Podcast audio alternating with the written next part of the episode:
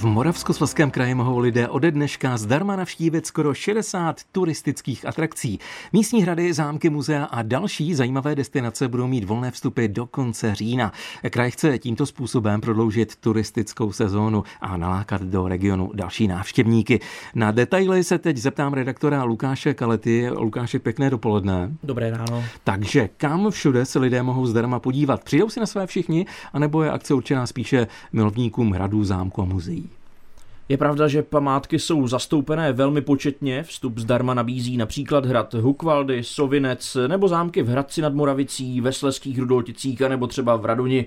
Muzeí je také nespočet, můžeme jmenovat třeba Muzeum Beskyt, Těšínska, Hlučínska a taky například Sleské zemské muzeum.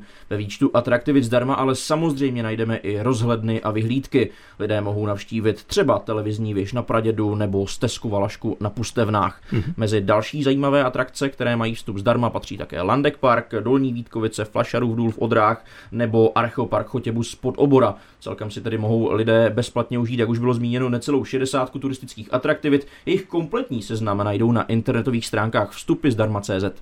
Návštěvníci tedy ušetří, to je jasné. Je akce ale výhodná i pro turistické atrakce? Vykompenzuje jim někdo ty ztráty na vstupném? Ano, atraktivity nebudou ztrátné. Moravskoslezský kraj poskytne památkám a dalším turistickým atrakcím dotaci. Hejtmanství si nechá předložit jejich loňské tržby za měsíce září a říjen. Tuto částku pak navýší o 15% a následně majitelům jednotlivých objektů a turistických lokalit proplatí.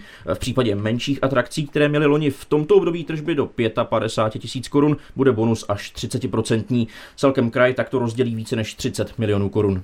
Informace mi teď do magazínu Křížem krajem Českého rozhlasu Ostrava přispěl redaktor Lukáš Kaleta. Děkujeme za to. Naslyšenou. Český rozhlas Ostrava, rádio vašeho kraje. 18 skleněných sošek večer rozdali poroci krajských kulturních cen Jantar. Ocenili nejlepší umělce za rok 2019, kteří mají vazbu na Moravskosleský kraj. Letošní ročník slavnostního gala večera byl už třetí v řadě. I tentokrát jsme vám ho nabídli v přímém přenosu.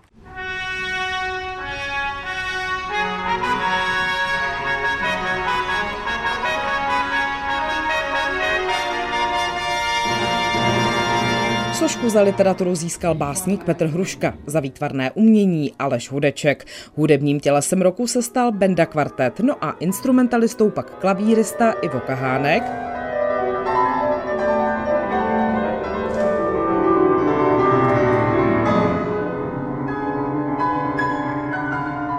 který na slavnostním večeru také zahrál. Jsem tady doma, přestože žiju v Praze už asi 20 let, což musím vzhledem ke kariéře nebo k druhu kariéry, který dělám, ale kdykoliv můžu jenom trošku, tak se na Moravu vracím. Vážím si toho úplně stejně jako třeba ceny BBC. Slavnostní večer trval tři hodiny. Vůbec nejvíce kategorií je už tradičně v divadelních oborech.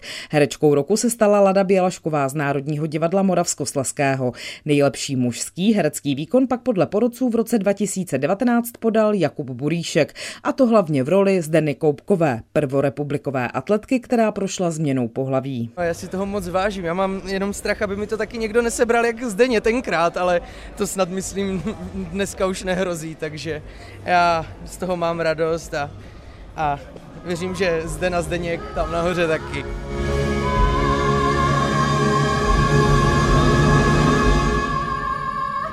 Za muzikálové umění získali cenu Jantar Martina Vlčková Šnitová a Tomáš Savka. Nejlepšími tanečníky v loni byly mezi ženami Šino Sakurado a mezi muži Matias Kastl. V opeře zářila Kateřina Kněžíková a Luciano Mastro, všichni z Národního divadla Moravskosleského. A konečně populární hudba. Tam ceny Jantar získali Tomáš Kočko, Beata Hlavenková, kapela Miraj a nejlepší skladbou je píseň i přesto všechno opavské kapely Kofein. Jen dvěma lidem ale diváci tleskali ve stoje. Výtvarníkovi Eduardu Ovčáčkovi a hudebníkovi Milanu Báchorkovi. Oba cenu získali za celoživotní přínos a oba ve svém poděkování zmínili to, že Ostravě už desítky let, v případě toho prvního chybí přístavba Galerie výtvarného umění a v případě toho druhého zase koncertní síň. Těžko bych řekl, že jedno je lepší než to druhé. Já samozřejmě jako muzikant dávám přednost koncertní ale ale mám rád výtvarné umění, takže kde si to bude nejdřív tak, nebo tak, ale ať je to opravdu obě dvě. Dodává Milan Báchorek. Jeho jméno, stejně tak jako jméno Eduarda Ovčáčka, bude v nejbližších dnech zvětšněno také na hvězdách na Jantarovém schodišti Slávy na Bolt Tower.